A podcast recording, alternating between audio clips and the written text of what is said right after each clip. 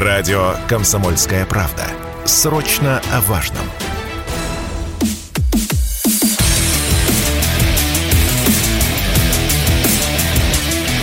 Программа с непримиримой позицией. Утренний Мардан. Всем здравствуйте! В эфире радио «Комсомольская правда». Я Сергей Мардан. У нас все по плану. Трансляция в Ютубе. Ютуб-канал «Мардан 2.0».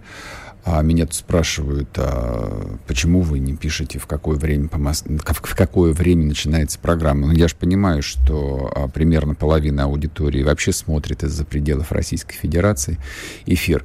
А, друзья мои, подсказываю, чтобы не пропускать, вы подписываетесь и вы нажимаете колокольчик, тогда вам приходит оповещение. А вообще все это начинается в 8 утра по Москве. Ориентируйтесь. Трансляция идет в телеграм-канале Мардан.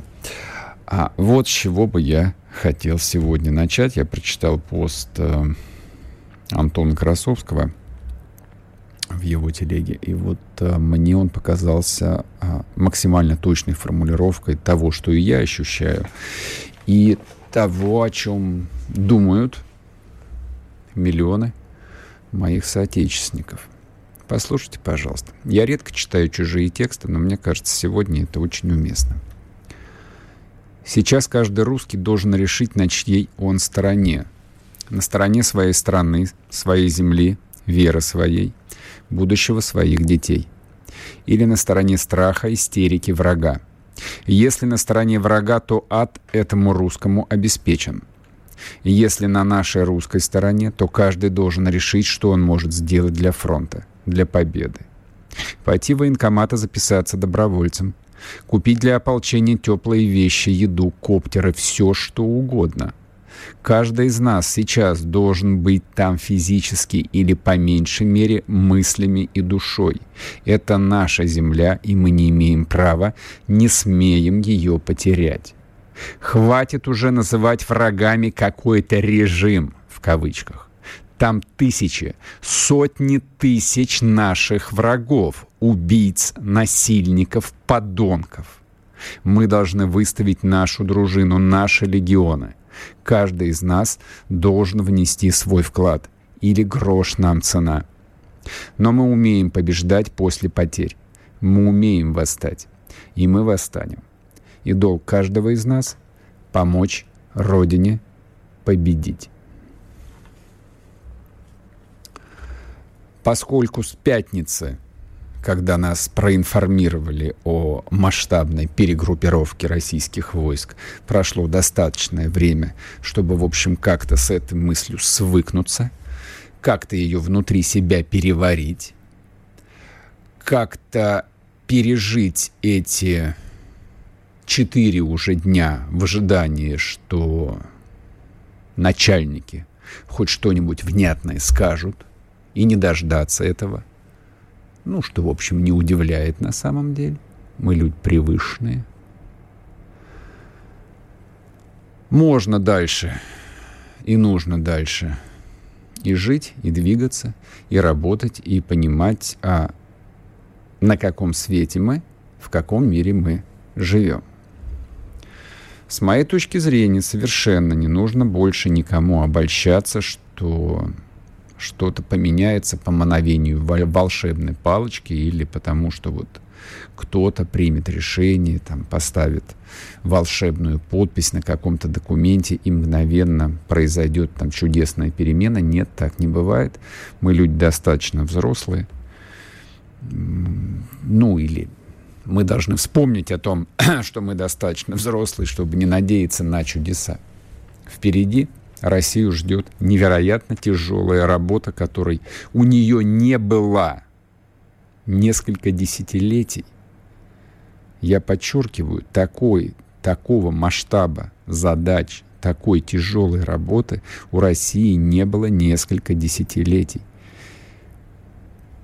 Все, что было за последние 30 лет, не идет ни в какое сравнение а, с теми вызовами, вызовами, вот перед которыми наша страна оказалась.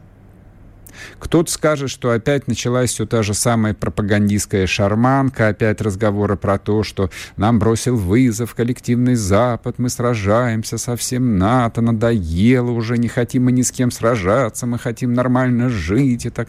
Да я тоже не хочу ни с кем сражаться. И я тоже хотел бы просто нормально жить. Но так не бывает. То, что нам с вами повезло, и на нашу жизнь выпало, ну сколько, ну давайте посчитаем условно там, а, от, относительно мирных 15-20 лет, относительно мирных, ну, это же с исторической точки зрения не лепится какая-то. Да не было такого никогда. Вообще в истории, ну, нашей, по крайней мере, страны, никогда такого не было. Достаточно посмотреть просто на карту мира, где вот распласталась гигантская Россия, чтобы понять, что нам ни при каком раскладе, ни при каком режиме, ни в каком веке не грозит просто мирное сосуществование. Так не бывает. Не может так быть. Ну и, соответственно, после а, такого условного 15-20-летнего перемирия мы, наконец, впали в свое естественное состояние, отвыкли, расслабились, мышцы атрофировались, не только мышцы, еще и психика атрофировалась. Ну, человек это же такое существо, он скотина ко всему привыкает, в том числе и к лени в том числе и к такому бессмысленному овощному состоянию. Вот это вот то самое состояние, в которое почти что впала общность под названием русский народ. Политический русский народ. Я всех называю русскими. Всех, кто живет в этих границах и за этими границами тоже. Вот, собственно, так. Поэтому давайте как бы отложим вот в той неделе, которая закончилась, а, бессмысленные и стыдные комментарии про перегруппировку. Оставим их на совести тех, кто эти формулировки писал, визировал и публиковал. И начнем думать о том, что дальше. А дальше вот что. А дальше вот что. Вчерашние отрывочные негромкие новости с фронтов ну, говорят о том, что а, наступление ВСУ не закончилось, конечно же. И к тому, что было под Харьковом, они готовились несколько месяцев. Да, очевидно, при поддержке. Ну так а вы как думали? Америка великая страна. Америка бьется до последнего, до края. То есть для того, чтобы Америка отступила, нужно быть вьетнамцами, нужно быть афганцами, нужно быть советскими, как вариант. Мы ни то, ни другое, ни третье. Пока что. И статуса а, русские мы тоже еще не заслужили пока что. Мы пока что россияне со всеми вытекающими отсюда последствиями. Ну ничего. Вопрос принципиальный, который обсуждают военные на всех абсолютно уровнях, и политики, я думаю, обсуждают, это где направление будет следующего удара. А собираются ли а, наши враги решить а, принципиальные военные задачи в этом году? Судя по всему, да. Я сегодня а, поставлю целиком выступление генерал-лейтенанта запаса Гурулева, он вчера выступал в программе Владимира Соловьева, и вот это настолько концентрированное, настолько точное точный комментарий военного человека, что я даже а, не буду его ни пересказывать, а, ни там нарезать кусками. Вот в следующей части, оно довольно длинное, почти 10 минут, я просто поставлю его в эфир и вместе с вами еще раз переслушаю. Там, в принципе, прозвучало абсолютно все о чем говорили многие, и мы в этом эфире говорили, и в частных беседах люди это обсуждают. Ну вот, собственно, мнение компетентного профессионального человека, которое озвучено на главном государственном телевизионном канале. И, собственно, почему я думаю, почему я надеюсь, что это важное заявление уже сегодня будет обсуждаться на всех максимально высоких уровнях Ну и Гурулев, э, Андрей Викторович, он человек достаточно взрослый для того, чтобы, в общем, просто безответственно делать какие-то заявления. Еще вчера тоже э, важное заявление сделал Александр Сладков. Тоже чуть позже я кусок вот этого его эфира выложу. Вот те вопросы, которые, а, ну, несколько дней пытались всеми силами замести под шкаф, убедить нас в том, что разбираться, искать виноватых мы будем потом, а сейчас нужно, а сейчас непонятно, что нужно делать. Да нет, нужно, в общем, четко осознавать ошибки, нужно как бы точно сформулировать те проблемы, которые, в общем, привели к столь тяжелым последствиям и готовиться к отражению врага. Где будет э, следующий удар? Ну, судя по всему, он будет в Запорожской области. Судя по всему, украинская армия будет нацелена на то, чтобы рассечь российскую группировку и выйти к Азовскому морю.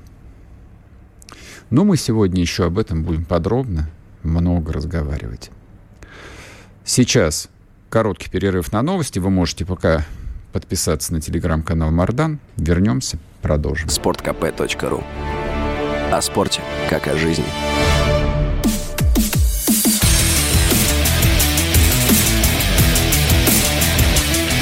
Программа с непримиримой позицией. Утренний Мардан. И снова здравствуйте, и снова в эфире радио «Комсомольская правда». Я Сергей Мордан, телеграм-канал Мордан. Подписывайтесь, продолжаем сегодняшний эфир. А, так, ну давайте мы сделаем следующим образом. Послушаем э, Андрея Викторовича Гурулева, которого я анонсировал в прошлой части. Это как раз э, вот до следующих новостей, наверное, весь кусок займет. Ну а дальше уже будем по повестке двигаться. Проще прописать закон по специальной военной операции – причем там не только прописать ЧВК, это будет одной из частей. А самое главное, чего сегодня не хватает, это мера ответственности за выполнение всех задач. Как на фронте, так и внутри страны. И тогда это будет вполне нормальная ситуация. Но это надо подумать. Ну, Алексей Александр Алексеевич больше понимает законотворчество, чем я. я только... Ну, я меньше понимаю в военном деле. Да, я просто не так давно в Государственной Думе. Я думаю, мы посоветуемся, и вполне вот это вполне реально. Потому что у нас сама специальная военная операция, она нигде не прописана. И у нас не должно быть. Так что, если ты подписал контракт и стоишь в строю, то не можешь, что одни идут воевать, а вторые говорят, да не, я контракт подписывал только на мирное время, а воевать я не пойду. Не может быть так в стране, чтобы сегодня здесь, в центре, в регионах, кто-то считал, что для него ничего не изменилось. В том числе по обеспечению выполнения тех задач, которые происходят на фронте. Потому что сегодня краеугольный камень, который стоит, и то, о чем сейчас Александр Алексеевич говорил, когда ОМОН Самарский Толетинский оборонял Балаклею, и, собственно... весь героизм – это следствие чего-то,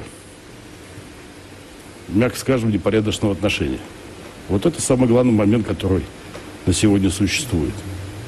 Потому что, да, там не только наши вооруженные силы, там мы мобилизованы Донецкой Народной Республики.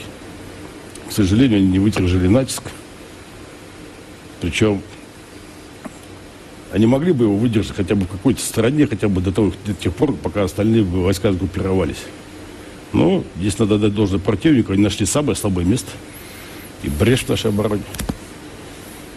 Те противотанковые орудия, которые стояли в них на позициях, к сожалению, были недостаточно оборудованы в инженерном отношении. Можно было прикрыть и сверху. Причем, когда мне там говорят, там, где же они лес возьмут? В посадках. Чем? С помощью пил и топоров. Если сверху хотя бы даже не в три, а в два наката сделать, то те бомбы, которые кидали беспилотников, они бы своей цели не достигли. А, во-первых, серьезная тема по любой бронированной технике, включая танки. Но есть те ошибки, на которых стоит работать. Кому? А всем.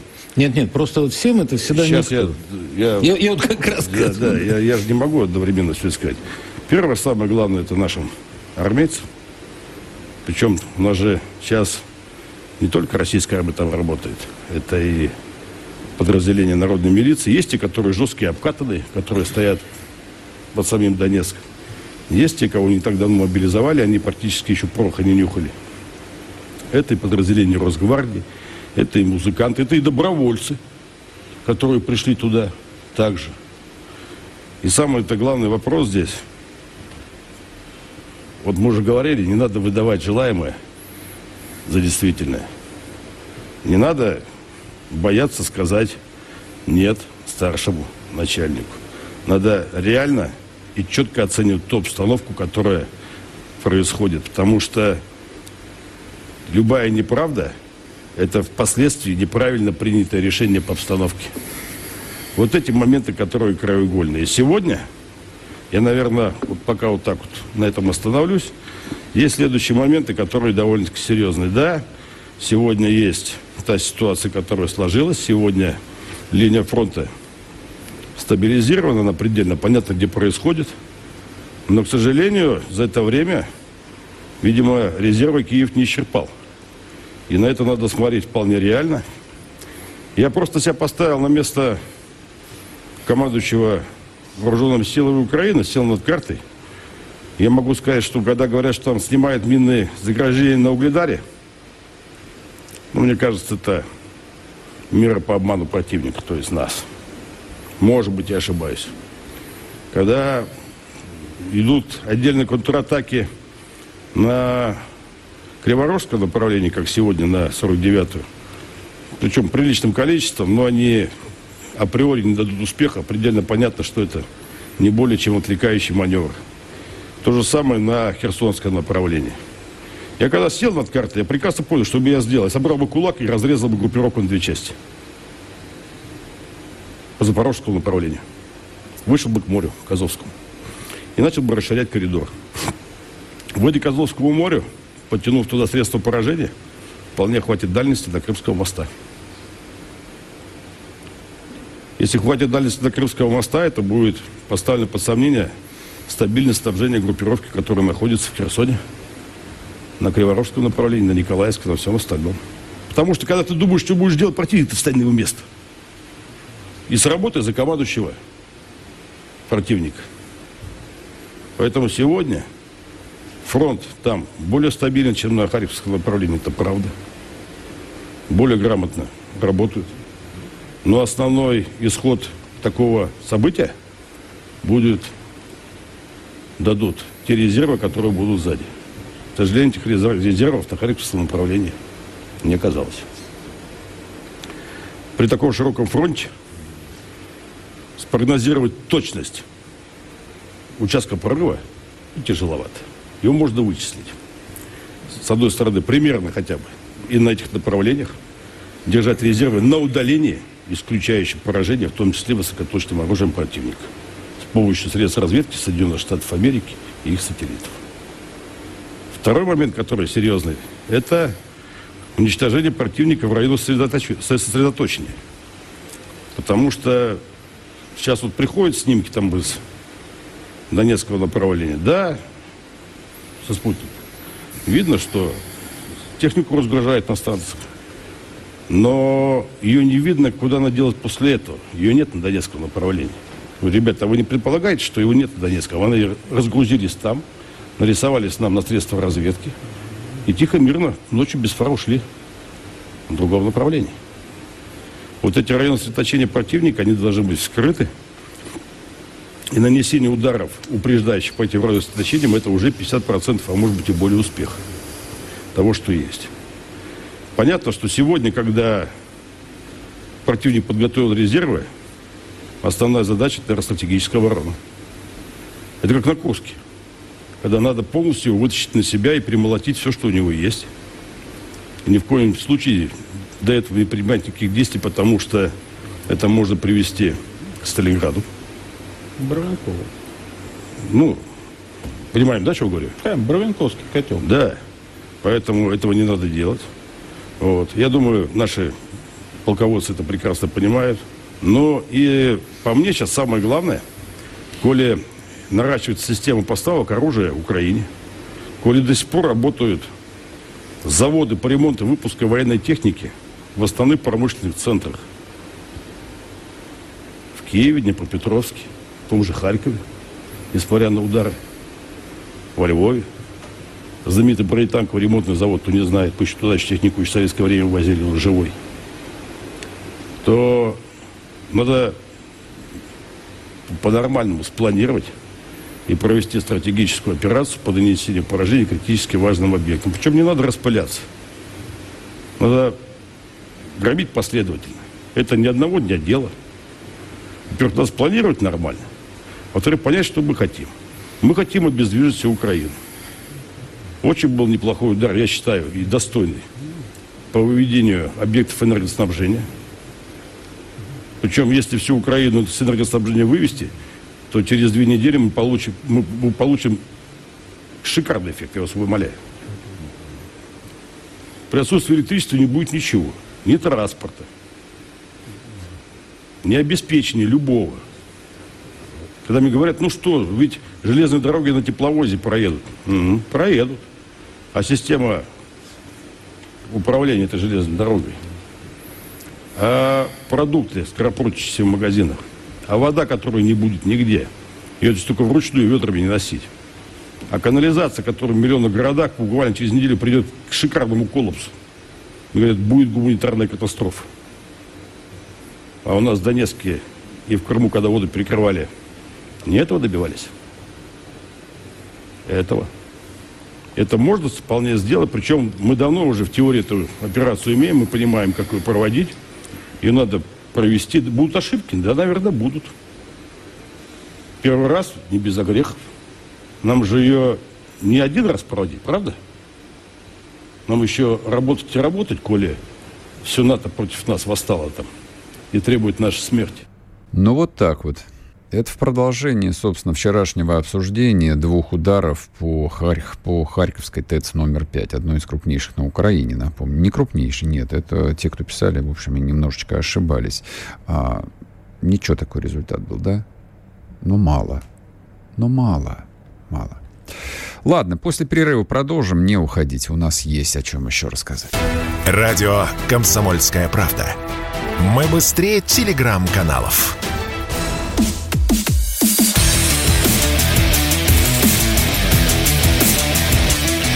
Программа с непримиримой позицией. Утренний Мардан. И снова здравствуйте. И снова в эфире радио «Комсомольская правда». Я Сергей Мардан. Кирилл Стремоусов с нами на связи. Здравствуйте. здравствуйте. Да, Кирилл, здравствуйте. А расскажите, пожалуйста, какая у вас ситуация, как прошла ночь? Стреляют, не стреляют? Что с фронта вам сообщают? Вы же там близко. Во-первых, ночь прошла спокойно, хотя действительно на, где-то на горизонте, э, ближе к линии разграничения, э, слышны постоянные взрывы. Э, скорее всего, укранацисты пытаются прорвать линию обороны.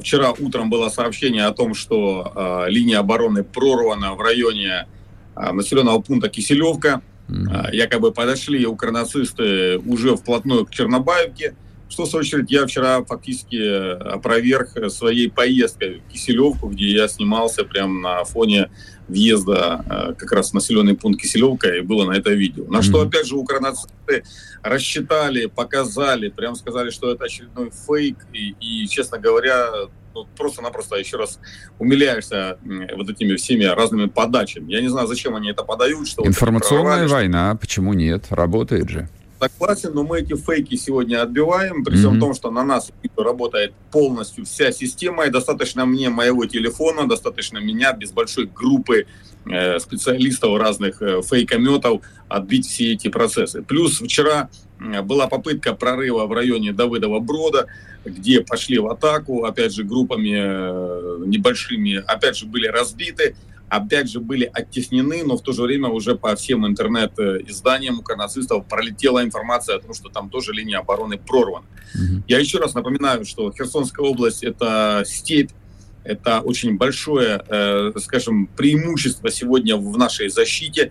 И если вы помните Нестора Ивановича Махно, именно Нестор Иванович Махно со своей крестьянской армией давал, как давайте проще, люлей всем подряд, только лишь потому, что никто недооценивал степи Херсонщины. Поэтому Херсонская область защищена, скажем так, э, намертво, и любые попытки прийти нацистам в Херсон сегодня э, купируются и, э, скажем так, несут большие потери. Но мы уже говорили, что это потери обыкновенных людей, которых вылавливали нацисты на улицах Украины и заставляли идти вот так вот в окопы, опять же, не понимая, за что они там идут. Скажите, пожалуйста, вот вчера опять тут, э, ну, всячески известные настоящие политики, типа Зюганова, а, пытались аккуратненько обсуждать тему мобилизации. вы что думаете а, по поводу мобилизации России?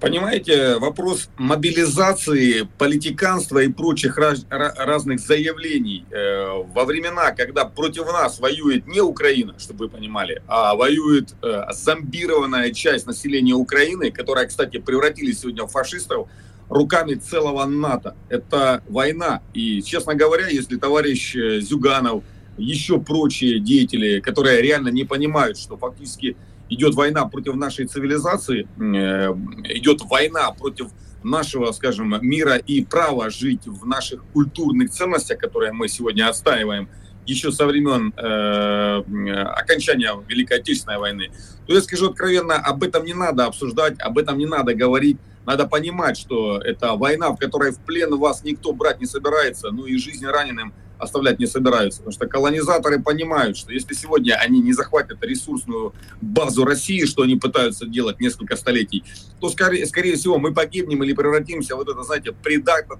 придаток непонятно какой Европы, которая, к сожалению, сегодня благодаря своим колониям высосала все соки, уничтожила много культур не только э, вокруг себя, но и фактически по, по всей планете Земля.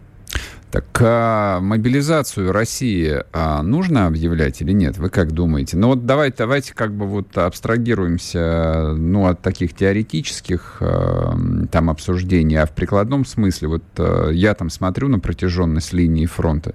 То есть не нужно быть а, стратегом, не нужно быть даже в звании генерала или даже полковника, чтобы понять, что на 2000 с лишним километров, ну вот 100-150 тысяч солдат плюс мобилизованное ополчение обеспечения Донбасса, мягко говоря, не хватит для того, чтобы противостоять э, мобилизационному ресурсу Украины. Я с вами абсолютно согласен, поэтому я не хотел бы, знаете, говорить о слове мобилизация. Почему? А почему не хотите говорить это слово? Ну, мобилизация это слово, э, опять же, для вопросов информационной войны заезжено, но mm-hmm. скажу так, э, идет, идет сегодня священная война, и мы, находясь на передовой, это понимаем.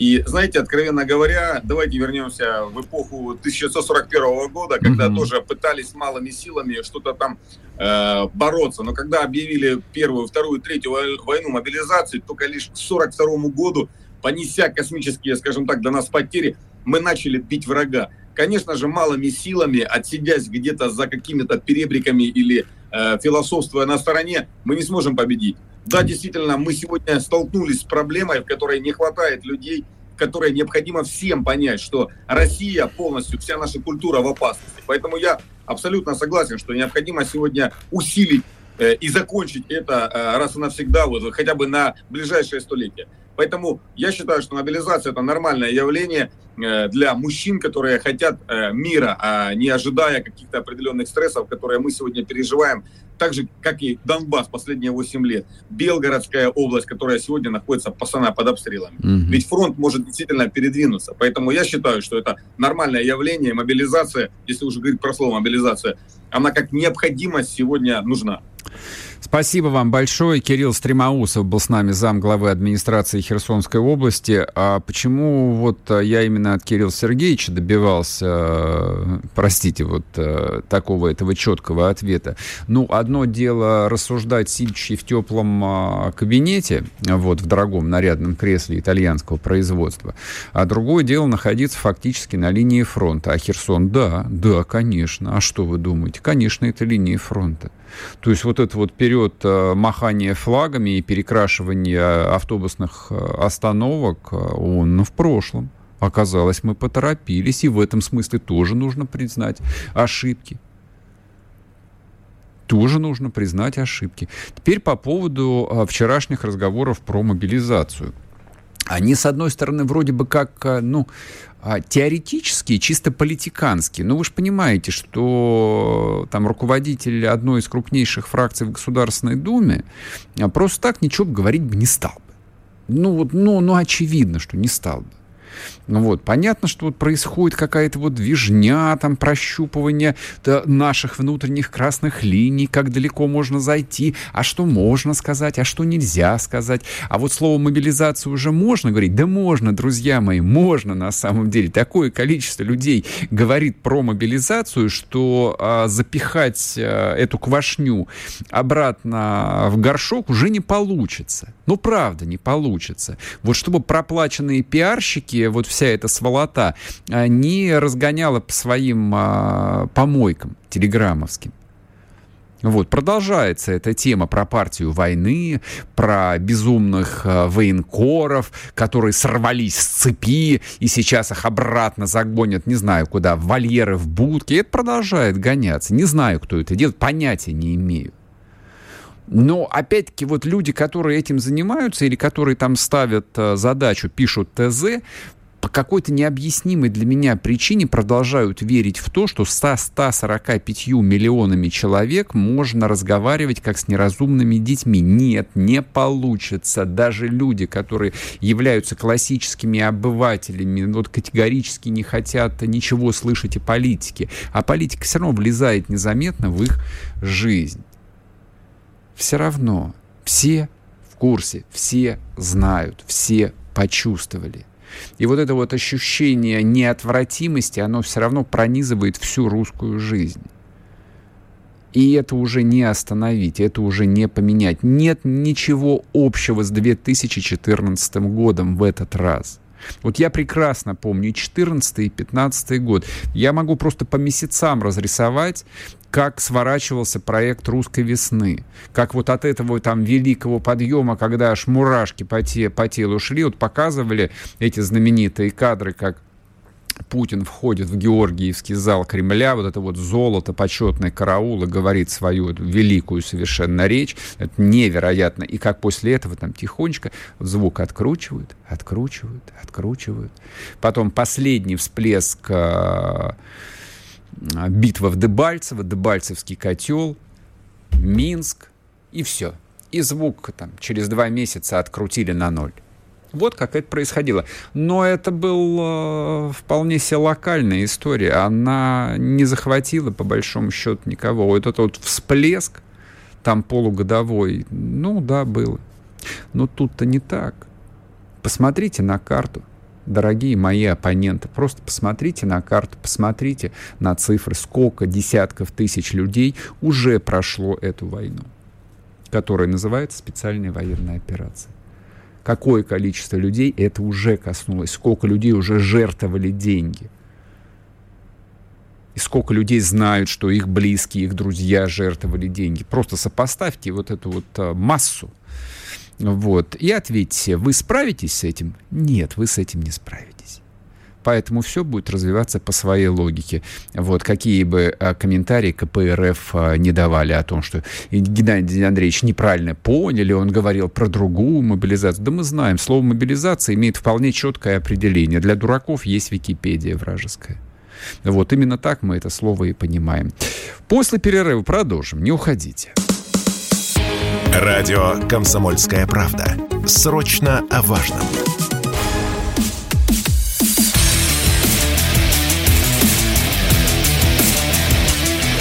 Программа с непримиримой позицией. Утренний Мардан. И снова здравствуйте, и снова в эфире радио «Комсомольская правда». Я Сергей Мордан, к нам присоединяется Евгений Спицын, историк, педагог, автор учебников по истории России, между прочим. Евгений Юрьевич, здрасте. Да, доброе утро, здравствуйте. А, я предлагаю, ну, поскольку вы историк, а, поэтому давайте все же а, сосредоточимся именно на истории, на том, что называется национальным мифом, Вот. Мы, в общем, как-то э, за последние годы привыкли э, так натужно посмеиваться. Я не вас имею в виду, как бы, а вот такую медийную тусовку, мол, хохлы дураки, хохлы смешные, вот они занимаются какой-то смешной, безнадежной русификацией. А у вас нет ощущения, что на самом деле дерусификация делается настолько систематично, настолько упорно, вот настолько там четко спланировано, что шансы добиться довольно быстрого успеха у них, в общем, есть. В Киеве переименовали переименовали 40 улиц в рамках дерусификации. И ничего, никто, в общем, не восстал. И доску с Булгаковым на музее тоже занавесили черной тряпкой, и тоже никто не возмутился. Как вы оцениваете происходящее? Ну, вы знаете, я думаю, что это вполне естественный процесс. Он ведь готовился не на коленке, и не вчера, и не сегодня. Этот процесс был запущен еще в годы Горбачевской перестройки – я напомню, что, по-моему, в 1988 году в Киеве уже была опубликована небезызвестная книга Ореста Субтельного с альтернативной историей Украины. И вот потом эта альтернативная история Украины стала активно насаждаться, начиная с 90-х годов и в школьной, и в вузовской учебной литературе. Я напомню, что еще в 1994 году я лично приобрел в Алуште учебник профессоров Харьковского университета, Харьковского, угу. где уже существовали все современные мантры о российской оккупации территории Украины, о российской немецкой, а не великой витчизненной войны угу. и так далее, и так далее. Ну что вы хотите? Прошло уже больше 30 лет, значительная часть советских людей ушла в мир иной, а, и понятно, что все эти годы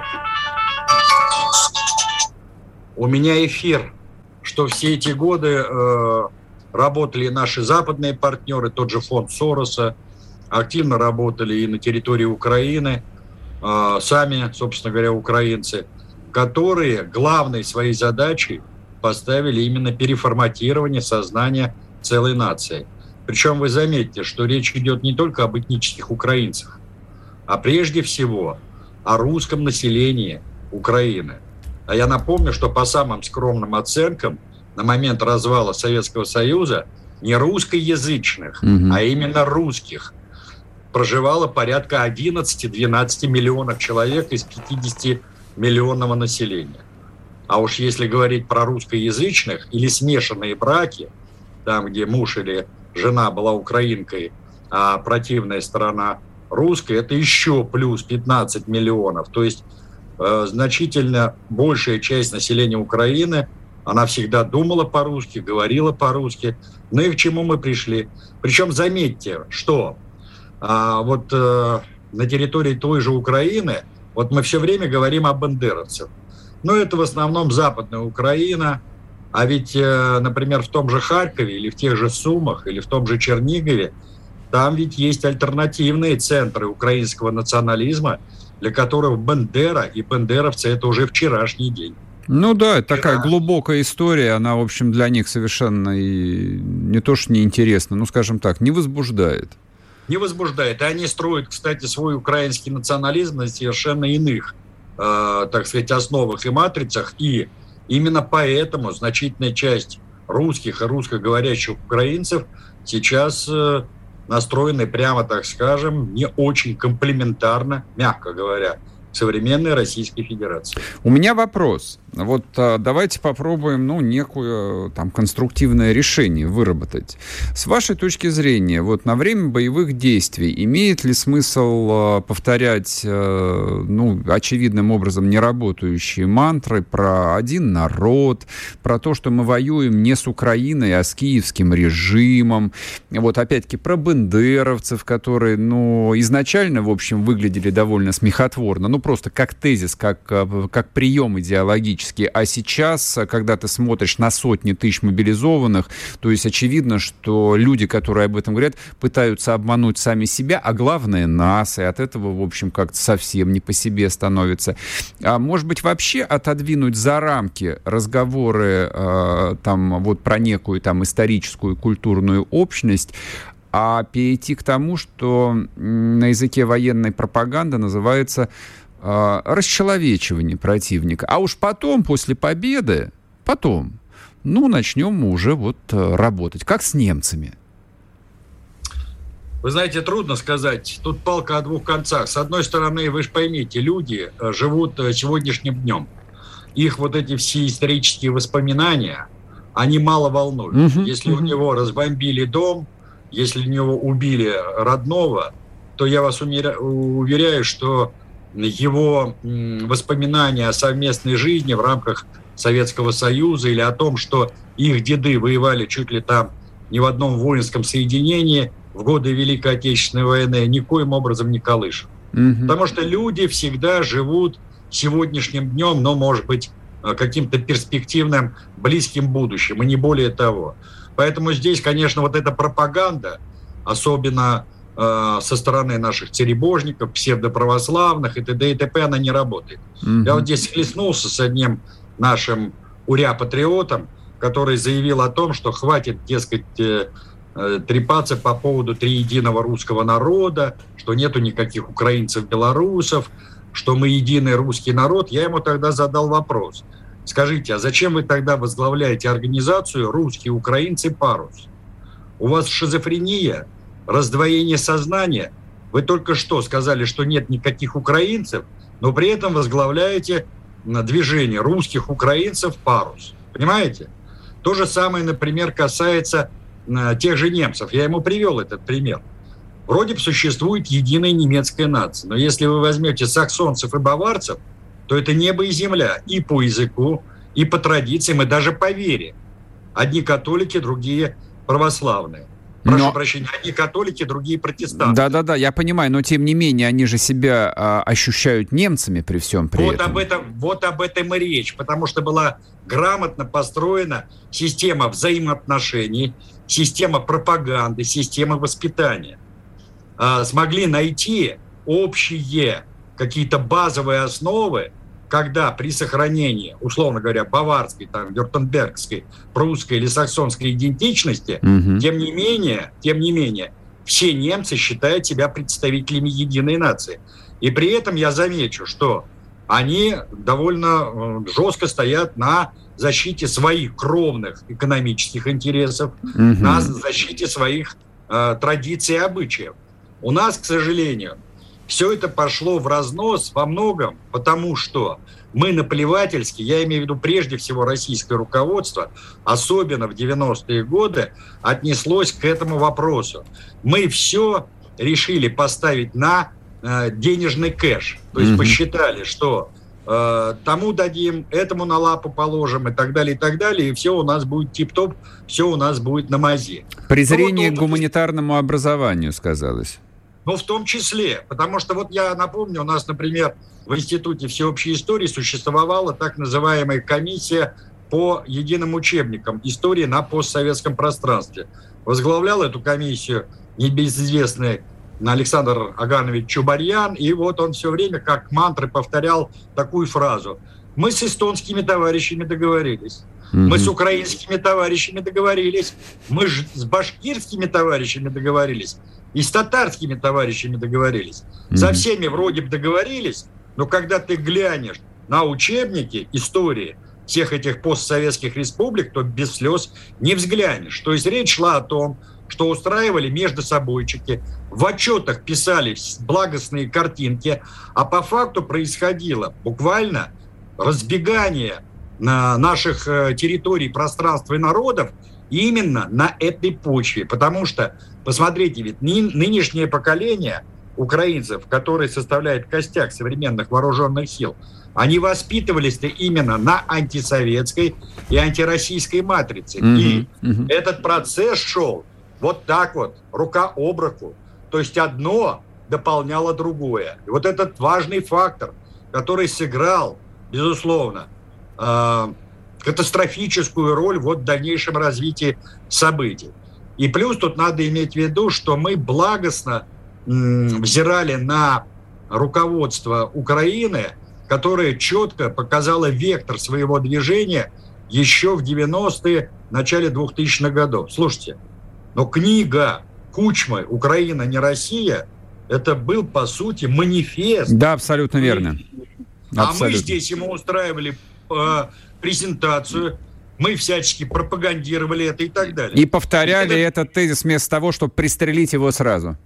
Ну, конечно. И заметьте, что этот манифест был благостно воспринят и у нас, угу. и на Западе. И вот теперь, смотрите, последнее время звучит вот этот тезис, что надо не просто победить Россию, не просто расколоть ее и так далее, а уничтожить Россию. Деколонизировать.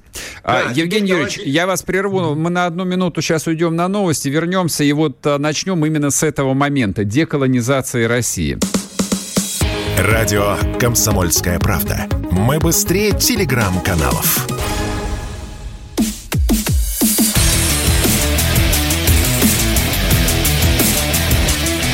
Программа с непримиримой позицией. Утренний Мардан. И снова здравствуйте, и снова в эфире радио «Комсомольская правда». Я Сергей Мордан. Мы разговариваем с Евгением Спицыным, историком, педагогом, автором учебников по истории России. Евгений Юрьевич, а, прошу вас, мы начали об очень э, важных вещах с вами разговаривать. Вот, и тут на полсловия я вас прервал. Да. А, дело в том, что вот действительно в последнее время на Западе активно стали педалировать тему уничтожения России в принципе. Угу. Не, не, значит, отвоевания каких-то территорий, не получения каких-то контрибуций, репараций, т.д. и т.п. Нет. Именно уничтожение России в принципе. Об этом говорят и поляки, об этом говорят и за океаном, об этом говорят и украинцы – Почему эта тема вдруг всплыла? Простите, а я напомню, простите, что... я вас прибью. Я просто хочу уточнить. А вы считаете, это действительно, ну, такой э, важный, то что, то, что называется, интеллектуальный э, тренд, вот, который просто вот сейчас стал публичным, или это просто пропагандистский прием? Нет, это их голубая мечта. Я напомню, о чем идет речь. Дело в том, что если вы возьмете Э, доктринальной установки угу. украинского национализма, не бандеровского движения, а в принципе украинского национализма, э, основателем которого был Донцов, его знаменитую книгу «Национализм», то там черным по белому было написано следующее, что главной нашей задачей является уничтожение Московской Азиатской империи. Без решения этой основной задачи – мы никогда не сможем построить полноценного украинского национального государства. Мы всегда будем находиться под угрозой уничтожения нашего государства, пока существует Россия. Угу. Вот эта установка, кстати, в 90-е, а затем и в 2000-е и 10-е годы, знаете, кем активно пропагандировалась? Корчинским. Это один из наиболее умных э, представителей вот этого украинского националистического движения – и вот эта установка была хорошо известна за океаном уже давно. Я э, вспоминайте, например, еще в 50-е годы принималась соответствующая резолюция и создавался Конгресс порабощенных народов. Uh-huh, uh-huh. И никуда из дискурса и политического, и э, значит, военного вот эта задача ни в Вашингтоне, ни в Лондоне не уходила. Она просто микишировалась, она уходила на задний там или десятый план – когда у них просто не было механизмов реализации этой задачи. Почему именно на Украине и Лондон, и Вашингтон, и другие, так сказать, наши партнеры сконцентрировали свое внимание? Потому что ни у прибалтийских националистов, ни у закавказских, ни у белорусских, ни у каких такой задачи не стояло – она стояла исключительно только у украинских националистов. Поэтому туда вбухивали колоссальные средства, поэтому там готовили почву для создания плацдарма именно для решения этой задачи. А, тут вам а, скажут, а почему же они не расчленили Россию в начале 90-х, когда, в общем, она просто лежала там полумертвая? Государства не было, но в течение полутора лет, начиная вот э, там с конца 90, ну да, с конца 90-го года, государство кончилось. А дело в том, что они прекрасно понимали, что в тех условиях, если начнется в России гражданская война, угу. а распад России в 90-е годы, он неизбежно вызвал бы гражданскую войну. Да, конечно. Да, там четко бы определились, условно говоря, и сибирские автономисты, и какие-нибудь кавказские сепаратисты, красный пояс из Центральной России, Урал и т.д. и т.п. А ядерное оружие-то как будут делить, понимаете? То есть это просто была просто них... вот такая, ну, объективно-техническая угроза, и выбрали да, вот да, следующее вы... решение. Да, у них просто были опасения. У них такие же опасения были, кстати, и в связи с развалом Советского Союза. Прежде всего их волновала проблема ядерного оружия. Об этом откровенно говорил Буш, когда он ездил в Киев, и когда он беседовал на эту тему с Горбачевым. Им в тот период, в тот период представлялось более э, прагматичным поставить просто своих марионеток во власти, ага. Э, так называемую пятую колонну, и через нее спокойно управлять Россией, выкачивать все ресурсы, финансовые средства, материальные ресурсы, газ, нефть, лес, металл, ну и так далее, и так далее. И они считали, что вот в таком статусе полуколонии Россия их вполне устраивает, она находится в русской политике. Вспоминайте, что заявлял Козырев, который был первым министром иностранных да, дел помню, Российской конечно. Федерации. У России нет национальных интересов, Россия всегда будет следовать в фарватере а, цивилизованных народов. Да, да, да. да, да, вот и все. Но потом, вот, уже после того, как э, Путин произнес вот эту свою знаменитую Мюнхенскую речь, они поняли, что они просчитались, что в России все-таки есть э, политические силы, которые способны вывернуться, условно говоря, даже, даже на уровне риторики, не на уровне политики. И их первоначально напугала именно риторика, потому что политика продолжалась прежняя, в том числе и в сфере социально-экономических отношений, мы также продолжали гнать туда за бесценок наши нефть, газ, лес, металлы и т.д. и т.п. Но сама риторика их уже напугала. Понимаете? Я вспоминаю в связи с этим даже риторику, э, связанную с Борисом Николаевичем Ельциным, когда возник э, э, значит, югославский кризис, и мы взяли Приштину, и тогда Ельцин, будучи в Китае, сказал, что Билл Клинтон на секунду забыл о том, что Россия ядерная держава. Что обрушилось тогда на голову нашего любимого Бориса Николаевича? Вся западная пресса возбудилась. Как это так? Ельцин вдруг посмел что-то сказать против Вашингтона. Ну, примерно тогда, я думаю, и начали его готовить э, к отставке. Вот ну, что-то, что-то да. мне подсказывает. Другое дело, что и этот проект э, не сложился, несмотря на деятельное участие, ну, в общем, таких откровенных и прямых врагов России. Вот, тоже, в общем, сейчас-то это осталось в далеком прошлом, после лет сколько прошло, а ну, не, да, вре- да, не да. вредно вспомнить. Вопрос у меня следующий. Давайте все же вернемся снова, а, так сказать, на украинские фронты. Вчера а, так как-то аккуратненько ряд известных политиков прощупали почву по поводу мобилизации. Но мобилизация слово такое, с одной стороны, простое. Вот э, я слушателям сказал, в Википедии описано. То есть вот начинать тут там долго жевать, я не это имел в виду, вот мобилизация экономическая. Мы знаем, что такое мобилизация. И помним, помним о том, что Ставка Верховного Главнокомандования смогла организовать мобилизацию только в конце 1941 года. То есть это процесс, мягко говоря, сложный, тяжелый, который требует требует перестройки вообще всей государственной системы. И не факт, что нынешняя государственная машина потянет такую задачу. И тем не менее, вот мысль, которая меня там а, не отпускает, а, Одно дело, а, ну, не знаю, там, значит, перевести хотя бы там финансовое планирование на военные рельсы. Ну, вот, все расходы под нож, всю казну на войну, там, набор добровольцев и так далее, и так далее. Но ведь, опять-таки, без идеологической подоплеки, без четких, простых тезисов, пропагандистских, там в лучшем смысле этого слова, это все бессмысленно. То есть вот Э, последнее еще скажу, я отдам слово вам. А мобилизация в конце 1941 года началась фактически после того, как немцы были полностью расчеловечены. Немец стал врагом. После того, когда было сказано «убей немца», вот именно тогда и можно было проводить мобилизацию. Но никак не по-другому. И задаю я вам вопрос – да, но вы знаете, дело в том, что э, вообще-то указ о проведении мобилизации был подписан Калининым уже в ночь э, с 22 на 23 число. Мой дед, кстати, Николай Янович Парамонов, Николай Яковлевич Парамонов, он попал под эту первую волну мобилизации, военнообязанных 1905-18 годов mm рождения, и уже в августе 41 года оказался на фронте под Вязьмой.